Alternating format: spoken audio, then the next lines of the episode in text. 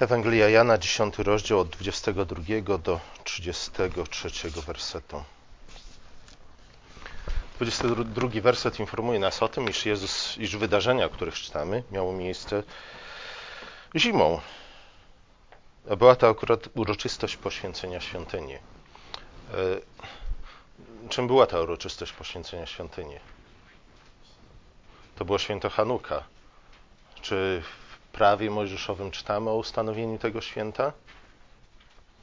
Nie, na inne. Dlaczego? Dlatego, że święto Hanuka zostało ustanowione w czasach tak zwanych Machabeuszy. Był to drugi wiek przed Chrystusem. Wtedy to e, po dość długim panowaniu moglibyśmy powiedzieć Syryjczyków, to nie do końca byłoby właściwe. Po rozpadzie Imperium Aleksandra Wielkiego e, powstały, jeśli dobrze pamiętam, cztery, cztery królestwa. Jednym z tych królestw, jednym z tych królestw była właśnie Syria. W tym czasie Syria była czymś innym niż teraz Syria. Panowali w niej e, Grecy. E, jej terytoria rozciągały się aż po granicę Egiptu. Właśnie w roku jeśli dobrze pamiętam, 167 albo coś koło tego, chyba najgorszy z panujących właśnie wtedy w Syrii, a także w Judzie, e, Antioch, jak on się nazywał? Antioch Epiphanes. E, postanowił, że trzeba zrobić porządek z Żydami, a żeby zrobić porządek z Żydami zaprowadził e, także w Jerozolimie jednolity państwowy kult religijny. Wymyśl tego, że religia jest tym, co ludzi łączy, więc należy zaprowadzić na całym terytorium jeden wspólny kult religijny, e, czy jakikolwiek kult, kult czegokolwiek, nie? Kult, to może być kult Lenina, to może być kult Adolfa, to może być kult demokracji. Trzeba zaprowadzić jakiś jeden kult po to, żeby zjednoczyć naród. Antioch Epiphanes wpadł na taki pomysł, nie jako pierwszy. I zaprowadził w świątyni jerozolimskiej kult, kult Zeusa którego pewnie znacie, z podstałówki przynajmniej, e, czym tym samym sprofanował świątynię jerozolimską. Żydom oczywiście to bardzo się nie podobało i część Żydów właśnie pod y, przywództwem braci Machabejczyków, a zwłaszcza Judy Machabeusza, y, wznieciło powstanie. Powstanie okazało się być powstaniem zwycięskim po trzech latach od sprofanowania świątyni, dokładnie tego samego dnia, 25 grudnia, e, Juda Machabeusz ponownie poświęcił świątynię właśnie ku czci tego wydarzenia. E, zostało ustanowione święto Hanuka. Święto obchodzone przez 8 dni, czasami nazywane świętem świateł. E, czasami ludziom się myli, widzą dwa żydowskie świeczniki, jeden ma 7 ramion, drugi ma 8 i za bardzo nie wiedzą o co chodzi. Nie, ten ośmioramienny to jest właśnie świecznikiem Hanuka, ze względu na to, że tam przez 8 dni e, palono, zapalono kolejne, nie, przez 8 dni miało się palić światło. E, nie będę opowiadał wam wszystkich szczegółów. W każdym razie przez 100 lat Machabeusze panowali nad Jerozolim, Jerozolimą i Judeą. Nie byli w stanie opanować wszystkich izraelskich terenów, ale przez 100 lat panowali do czasów, aż Rzymianie przyszli i znów pod, poddali sobie Żydów. Żydzi stali się częścią innego imperium. Dzisiaj praktycznie każdy Żyd obchodzi Hanukę, nie? E, my znamy to święto, może nie znamy, może znamy, dlatego że często przypada ono w okolicach naszego święta Bożego Narodzenia. E, to święto jest świętem związanym właśnie z czym? Zobaczcie, mamy ma małą grupkę ludzi, którzy ch chcą służyć wiernie Bogu, yy, praktycznie nie mają żadnej szansy w walce z kim? Z przeważającymi liczbami agresora, najeźdźcy i tak dalej. Niemniej jednak właśnie ze względu na swoją niezłomność, bezkompromisowość, wierność, odda oddanie Bogu są w stanie pokonać przeważające liczby wroga. Bardzo fajna historia, tak? Bardzo pobudzająca.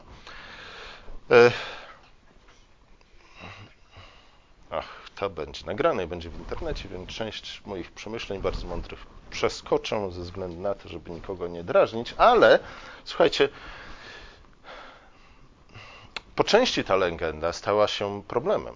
Stała się problemem w czasach Jezusa. Nie? Zaraz o tym powiem, ale nie tylko w czasach Jezusa, już w czasach Machabeuszy ta legenda, to nie było tak, że cały naród żydowski zjednoczył się wokół Machabeuszy. Nie? To nie było tak, że wszyscy nosili ich na rękach.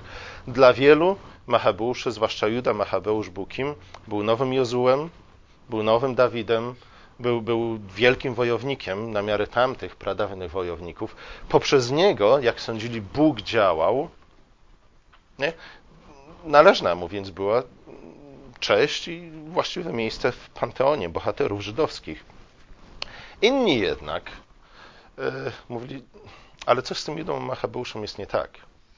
Dlaczego? Co było nie tak? Aha, e, Machabeuszy uczcił także Herod Wielki. Nie? Herod, który był, e, pochodził z Idumei, więc był potomkiem kogo?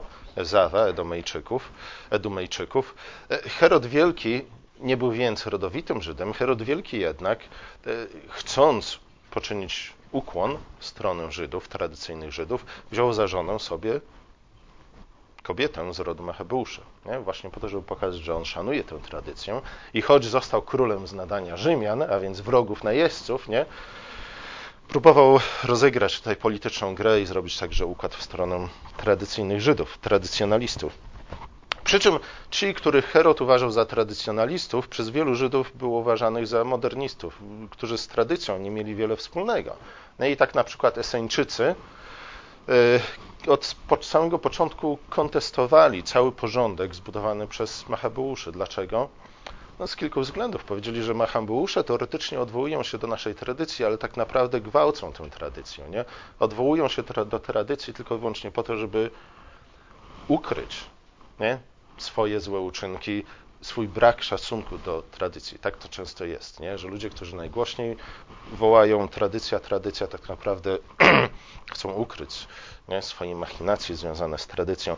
Na czym polegała ta machinacja? Ta machinacja polegała na tym, że Machabeuszy byli z rodu kapłańskiego, nie byli jednak z rodu, z którego mieli pochodzić arcykapłani. Nie? Machabeusze jednak nie tylko, że zrobili taki mig, że uczynili się arcykapłanami, nie linią, która panowała w świątyni, ale także uczynili siebie królami. Byli jednocześnie arcykapłanami i królami. Na czym polega tutaj problem? Widzimy jakiś problem?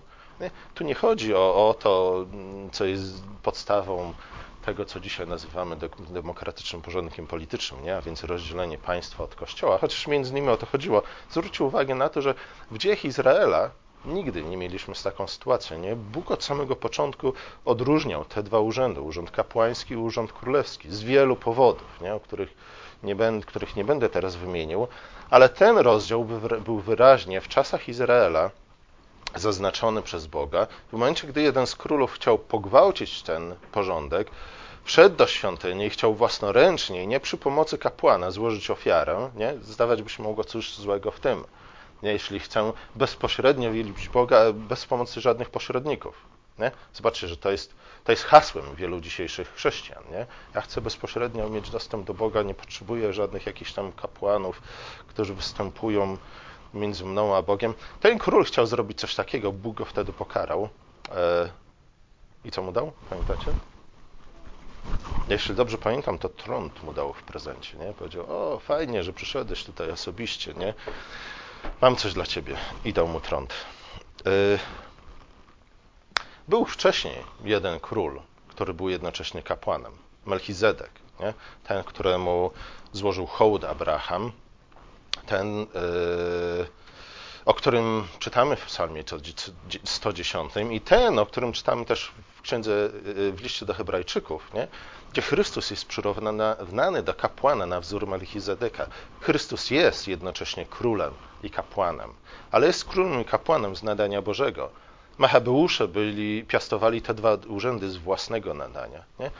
Wielu Żydów w związku z tym nie tylko zarzucało im pogwałcenie prawa, Słowa Bożego, wyraźnych przepisów Pisma Świętego, pogwałcenie tradycji ich własnego narodu, ale także co? Tyranię. Tyranię ze względu na to, że chcieli zjednoczyć zbyt wielką władzę w jednym ręku. Nie? Między innymi z tego powodu Bóg nie chce, żeby te dwa urzędy były, były połączone. Nie? Żeby człowiek, który jest jednak mimo wszystko człowiekiem upadłym i grzesznym, nie miał w swoim ręku zbyt wielkiej władzy. Papież nie powinien być królem i vice versa. Tak? Tak niestety jest w Watykanie, ale to już inna historia. To nie nasza bajka. Eseńczycy, nie tylko Eseńczycy, ale między innymi Eseńczycy, oni byli tą i chyba najbardziej znaną, znanym ugrupowaniem żydowskim, wycofali się kompletnie z życia publicznego, zaczęli kompletnie kontestować życie publiczne, stali się mistykami, e, nie odwiedzali świątyni pod żadnym pozorem. To też można było wiele wywnioskować, nie ma dzisiaj czasu na to. Zobaczcie, Jezus kontestował system ustanowiony przez Machabejczyków, ustanowiony przez Heroda. Mimo to przychodził do świątyni i składał tam ofiary. Nie? Podobnie Paweł. Mieli wiele do zarzucenia świątyni, a jednak do czasu, do, do, dopóki funkcjonowała z nadania Bożego, nie kontestowali świątyni, choć ją krytykowali. My mamy często ten problem, że albo coś całkowicie hołubimy i kochamy i uwielbiamy i nie widzimy w związku z tym nic złego i boimy się wszelkiej krytyki, albo, albo wszystko potępiamy w czerep. Pismo Święte uczy nas tego, że powinniśmy być rozumni nie? i widzieć, że zwykle póki co w tym życiu i w tym świecie i w tej historii mamy raczej do czynienia z polem, które jest obsiane zarówno pszenicą i konkolem. Nie? I, I zbyt gorliwe oddzielanie jednego i drugiego może robić i zwykle rodzi, jeśli nie zawsze rodzi złe skutki. Co wcale nie znaczy, że nie powinniśmy odróżniać nie? konkolu od pszenicy, jak najbardziej. Chodzi o to, w jaki sposób weźmiemy się za czyszczenie tego pola i kiedy powinniśmy to, to zrobić. W każdym razie Eseńczycy całkowicie kontestowali system stworzony przez Machabeuszów z powodów, które które wymieniłem. Więc to nie było tak, że, że, że wszyscy, wszyscy wielbili Machabeuszów. To nie było tak, że wszyscy chcieli wierzyć w legendę Machabeuszów, ale legenda Machabeuszów była, była bardzo chwytliwą legendą. Nie? No zobaczcie, któż z nas nie lubi oglądać filmów, książek już nie czytamy, ale, ale może oglądamy filmów, filmy, nie? Kto z nas nie lubi oglądać filmów, w którym właśnie ktoś, kto jest mały, niepozorny, pokonuje kogoś, kto jest wielki, nie? Dawid i Goliat tradycyjna historia, piękna właśnie ze względu na to, że, że z jednej strony widzimy paradoks, z drugiej strony widzimy pewien powtarzający się schemat, albo widzimy schemat, który chcemy, żeby rzeczywiście funkcjonował także w naszym życiu.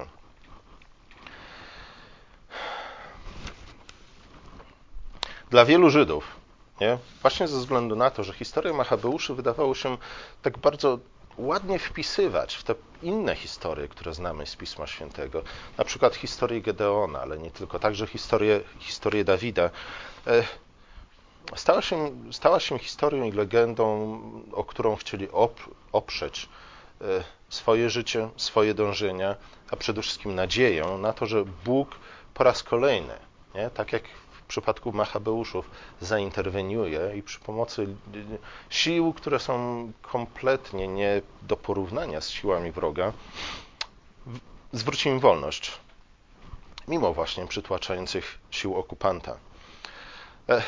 To jest przypadek sam w sobie bardzo ciekawy. Nie? Ja tu tylko zaznaczę problem, ale warto się nad tym zastanowić, że zobaczcie, nie,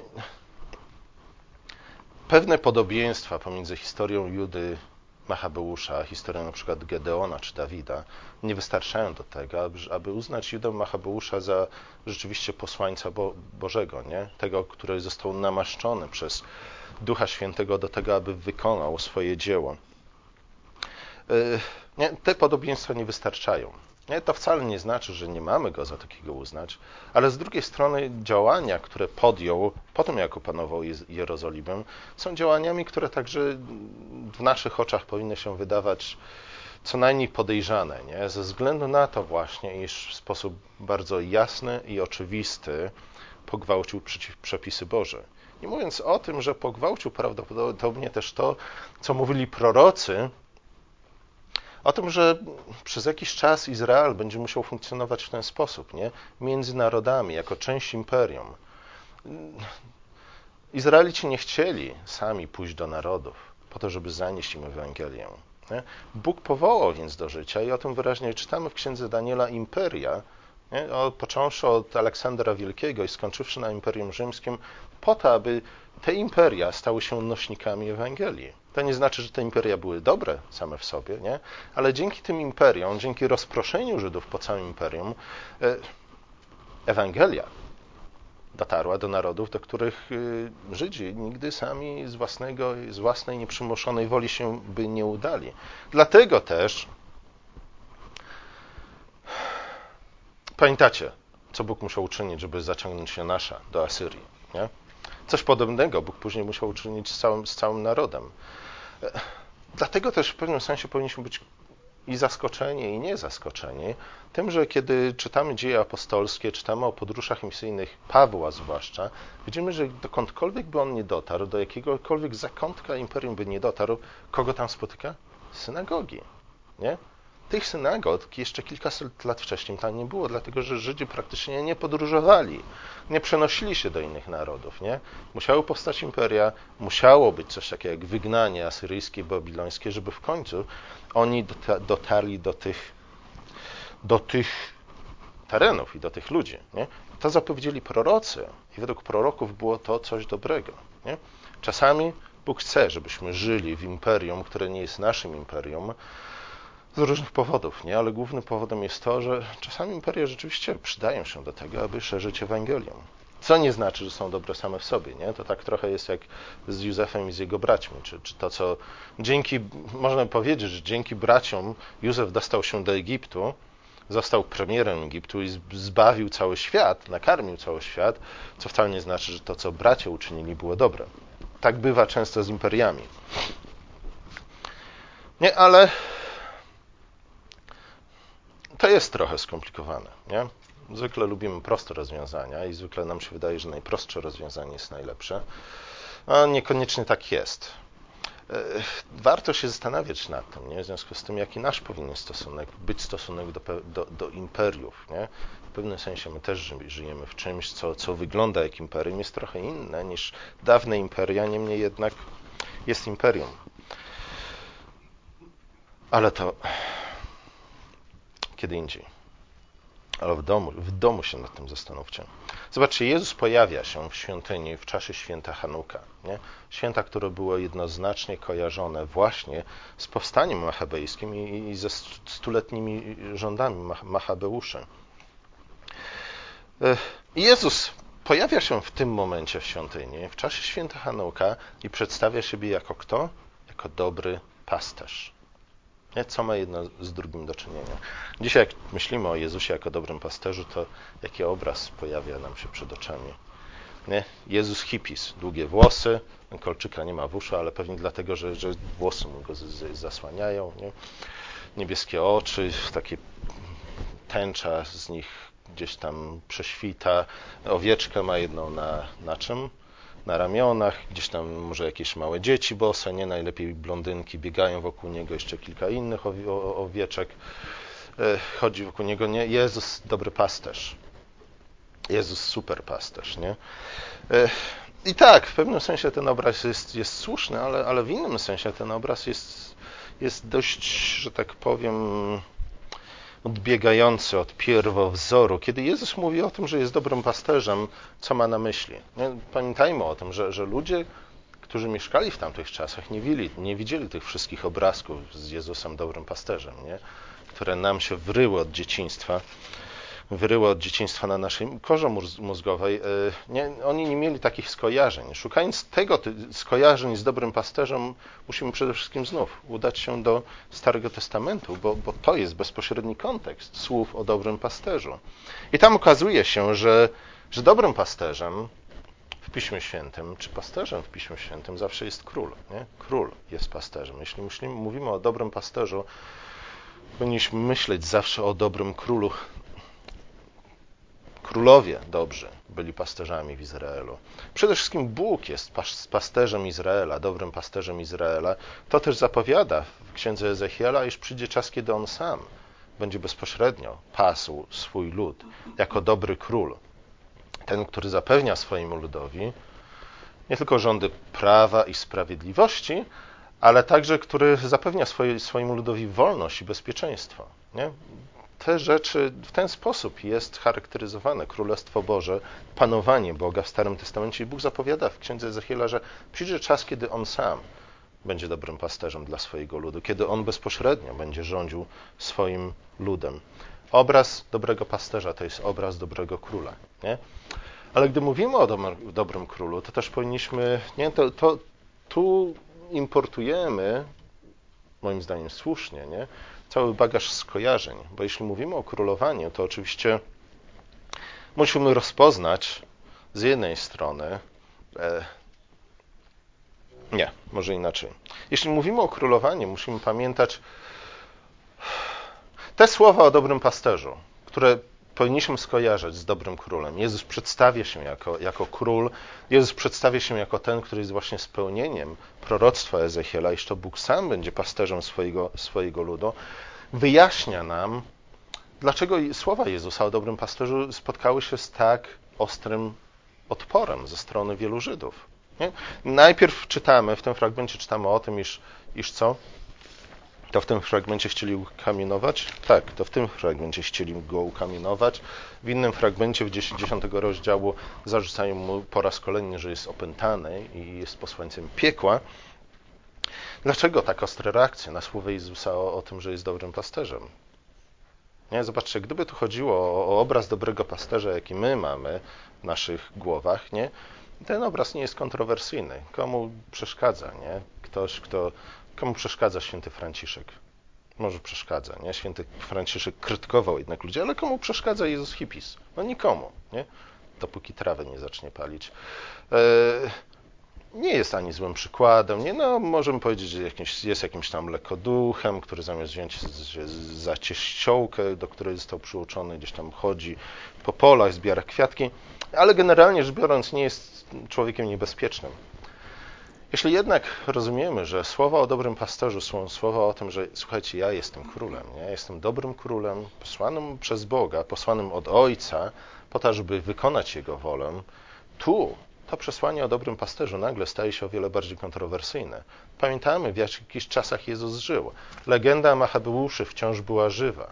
Wciąż wielu Żydów liczyło na to, że Bóg zainterweniuje po raz kolejny i dokona tego, co dokonał jakieś 200 lat wcześniej przez Judę Machabeusza.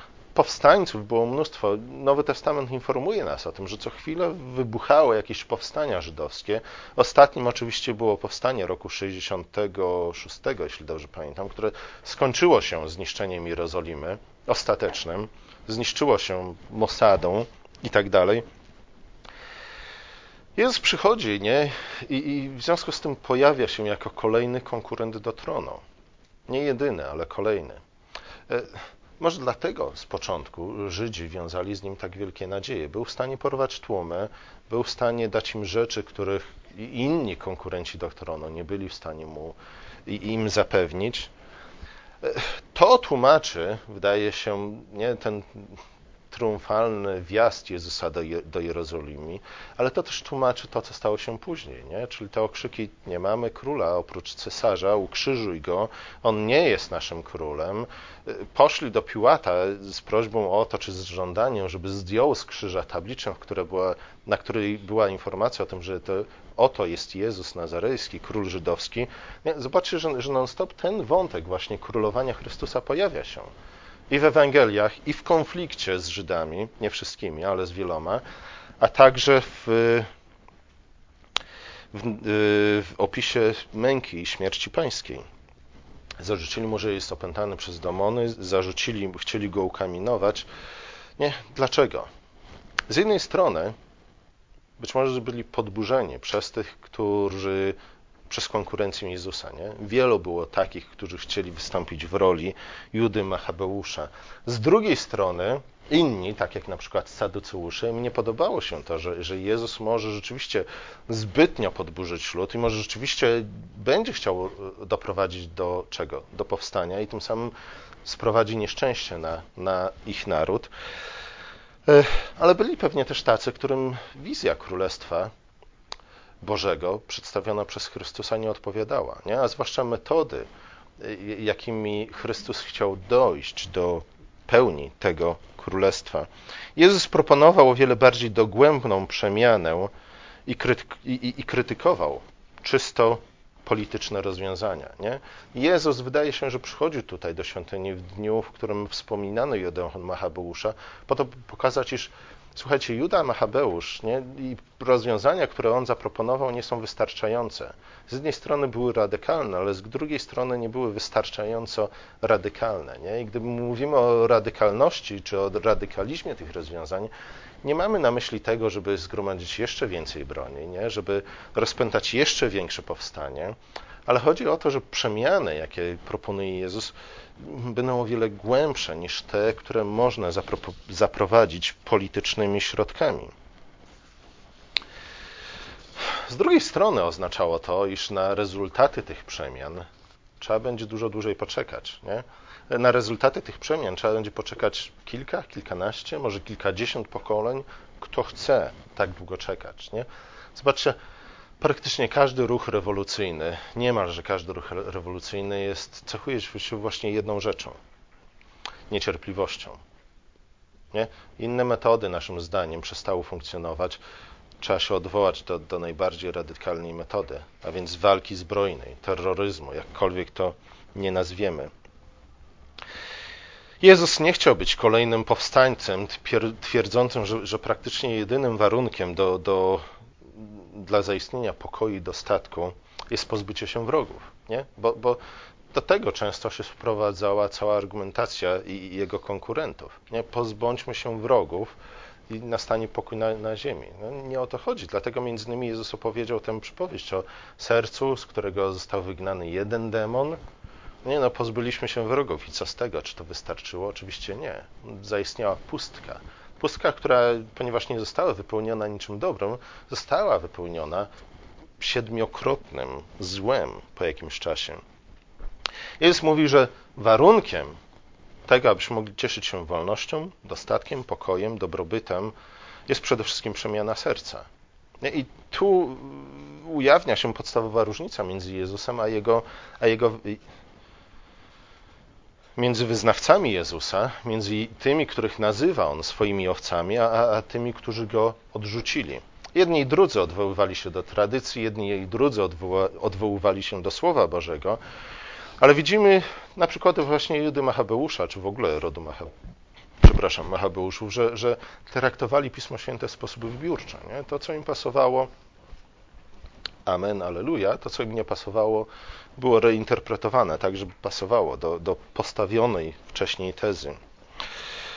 Jego owce, czyli ci, którzy mogą, cieszą się życiem wiecznym, o tym, o tym za chwilę, o życiu wiecznym, jego owce to przede wszystkim ci, którzy słuchają Jego słowa i przyjmują je z ufnością nie? i podążają za Chrystusem. Ufnie je przyjmują i żyją zgodnie z Nim. Dlaczego? Czynią tak, bo znają Jezusa i ufają Mu. Nie ufają Mu ze względu na to, że Go znają. Ufają Mu ze, względu na to, co Chrystus dla nich uczynił. Tym właśnie Jezus obiecuje życie wieczne i wieczne bezpieczeństwo. Nam rzadko życie wieczne kojarzy się z Królestwem Bożym, chociaż może się mylę, ale powinno się kojarzyć, nie? Czasami życie wieczne, gdy myślimy o życiu wiecznym, to myślimy o czym? Jak wyobrażamy sobie życie wieczne. Nie? Życie wieczne to życie po śmierci. Tak, to, tak jest, tak mi się wydaje, popularne postrzeganie tego terminu. Życie wieczne to życie po śmierci. E, trochę tak po platońsku tutaj myślimy. Nie? Umieramy, dusza w końcu wolna jest od ciała. Ciało oczywiście wiemy, jest źródłem wszelkiego nieszczęścia.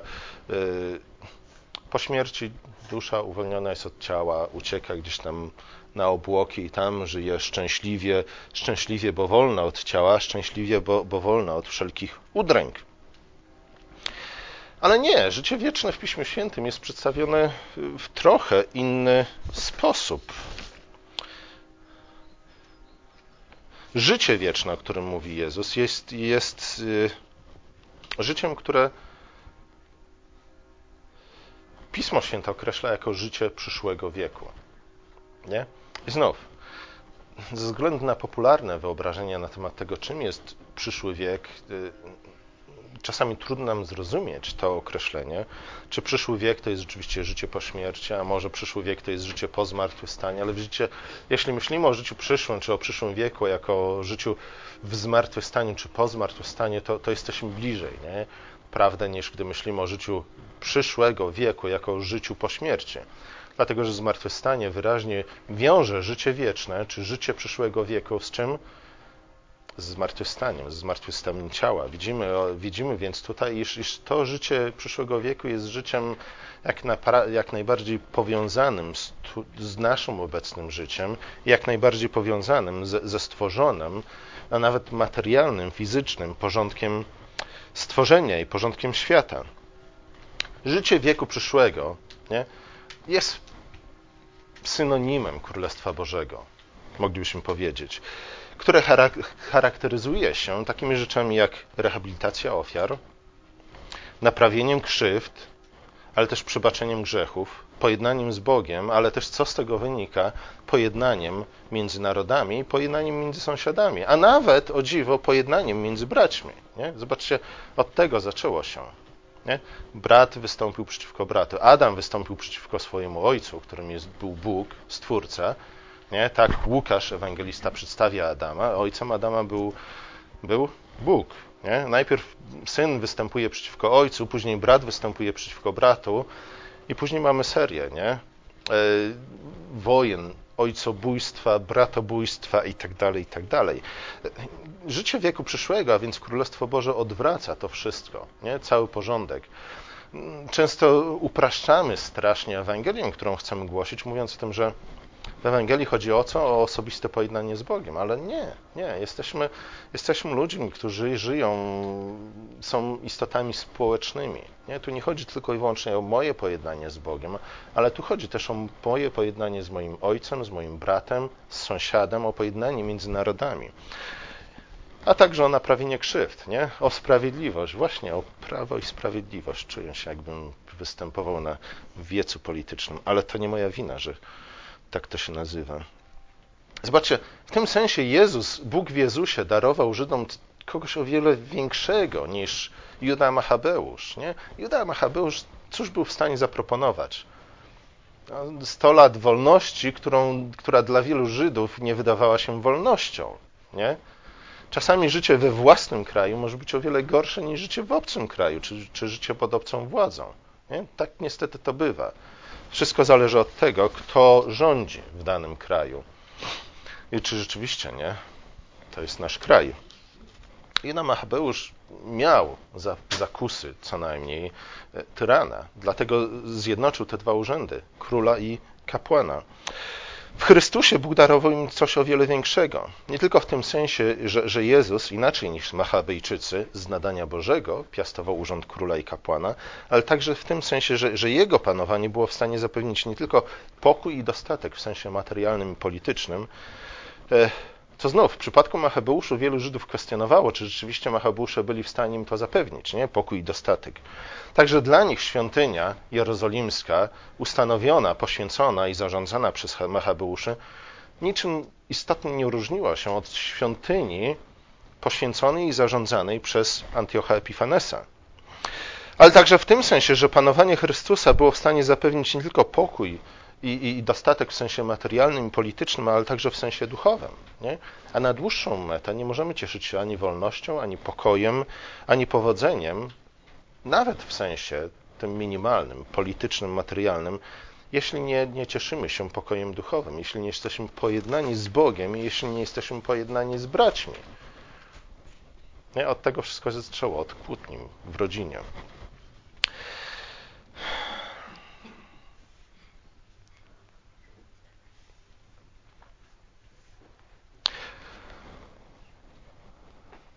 Żydzi, nie wszyscy, ale wielu Żydom nie podobało się to, co Jezus miał im do powiedzenia. Z powodów, o których już mówiłem. Y, zarzucili mu, że ponieważ mówił prawdę, zarzucili mu kłamstwo, ponieważ czynił dobro, nazwali go złym, ponieważ był posłany od Boga, y, stwierdzili, że jest opętany przez złego ducha. E, przy czym okazuje się, że, że to ci, którzy występowali przeciwko Chrystusowi, nie? E, do nich odnosiło się bezpośrednio te wszystkie zarzuty, które oni stawali, stawiali Chrystusowi. Nie? Dlaczego? Dlatego, że, że znów nie trzeba objawienia Bożego, pewnym sensie wystarczy spojrzeć na, na fakty, żeby stwierdzić, że, że to oni jak najbardziej mijali się z czym? Z prawdą. Nie? Że, że, że ich, ich zarzuty stawiane Chrystusowi tak naprawdę odnosiły się do nich. Nie? Dlatego, że oni zaprzeczali temu, co, co jest, co było oczywiste. Nie? Słowa, które wypowiadali, były, były jawnym gwałtem na, na zdrowym rozsądku. Kolejne słowa i czyny Jezusa w związku z tym na nic się nie zdadzą. Nie? Dlatego Jezus mówi: Słuchajcie, tak naprawdę nie mam wam już nic do powiedzenia. Nie? Widzieliście moje czyny, słyszeliście moje słowa, na ich podstawie mnie ocencie. Nie? Ale nie odwracajcie non-stop kota ogonem. W którymś momencie, nie, niestety, tak to bywa, że każde kolejne słowo, zwłaszcza jeśli jest obracane jak kot ogonem, y, tylko dolewa oliwy do ognia, a niczego nie, nie wyjaśnia. Od tej pory, po dziesiątym rozdziale, praktycznie Jezus nie występuje już publicznie. E, skupia się na tym, żeby przygotować swoich apostołów, swoich uczniów na, na Jego śmierć i zmartwychwstanie. Tym sposobem, poprzez odrzucenie prawdziwego Mesjasza, kapłana króla, wrogowie Jezusa zwróćcie uwagę na, na co się skazali. Odrzucili Chrystusa. Chrystus przychodzi w dzień Hanuka do świątyni i mówi, słuchajcie, jestem dobrym królem. Nie? znacie mnie i, i, wiecie, czego możecie ode mnie oczekiwać. Oni jednak go odrzucili. I dlatego Jezus mówi: Słuchajcie, ci, którzy odrzucają moje słowo, yy, skazują się na niewolę tych, którzy będą, którzy także gardzą Bożym Słowem. Nie? Ludzie, którzy odrzucili Jezusa, skazują się na niewolę tyranów, czyli królów lekceważących w sposób jawny lub zakamuflowany Słowo Boże. Nie, tak to bywa w naszym życiu. Jeśli my osobiście gardzimy Bożym Słowem, jeśli my osobiście przekręcamy Boże Słowo, jeśli my osobiście naciągamy je do naszych tez, Bóg prędzej czy później wyda nas na pastwę władców, którzy także gardzą Bożym Słowem, którzy nic sobie innymi słowy nie robią z prawa i sprawiedliwości. Kulminację tego trendu widzimy podczas sądu nad Jezusem kiedy tłum zgromadzony w Jerozolimie na święto Paschy e, wołał na dziedzińcu Piłata: Ukrzyżuj go. Nie mamy króla oprócz cesarza. 40 lat później cesarz przybył do ich miasta, złożył im wizytę jako ich umiłowany cesarz. Nie muszę mówić, jak to się skończyło. Przy czym złożył im wizytę, dlatego że ludzie odwołujący się do tradycji Judy Machabeusza wywołali kolejne powstanie. Nie? I wtedy cesarz zrównał z ziemią ich ukochane miasto z ich ukochaną świątynią. Tym sposobem sprawdziły się słowa Jezusa, iż ten, kto od miecza ginie, ten od miecza ginie.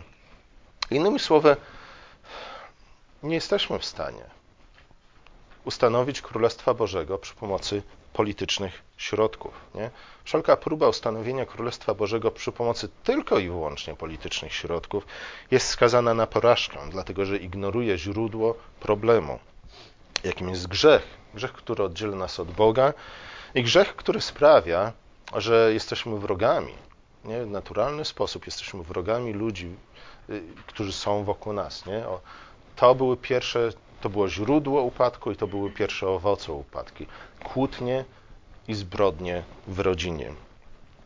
Jeśli to zignorujemy, możemy ustanowić, ustanowić najcudowniejsze, najdoskonalsze prawo, a i tak nic z tego nie wyniknie. Nie? Dlatego, że ludzie, którzy będą stosować to prawo, będą zepsuci i skorumpowani. Nie? I właśnie to doskonałe prawo będzie tylko służyć za przykrywkę dla ich niecnych planów i ich niecnych czynów. Grzech sprawia też, że w swoim myśleniu, w swoim postrzeganiu świata jesteśmy tak bardzo pokręceni, jak ludzie, z którymi dyskutował Jezus w tej historii, nie? którzy zło nazywali dobrem, a dobro złym. Pomódlmy się. Nasz drogi łaskawy Ojcze, dziękujemy Ci za ten fragment pisma, dziękujemy Ci przede wszystkim za Twojego Syna Jezusa Chrystusa, za tego, który jest naszym dobrym pasterzem, królem kapłanem, który jest sam w sobie sprawiedliwością, e, objawieniem Twojej natury i Twojego charakteru. E, jest tym, który potrafi rozprawić się nie tylko ze złem społecznym, czy ekonomicznym, czy politycznym, ale przede wszystkim jest w stanie rozwiązać problem, który jest podstawowym problemem upadłej ludzkości, a mianowicie problem grzechu. Ojcze, prosimy Cię o to, abyś e, przez swojego Syna panował w naszych sercach, w naszym życiu, w, naszym, w naszych rodzinach, w naszym kościele, ale także w naszym kraju. Prosimy Cię o to w Jego imieniu. Amen.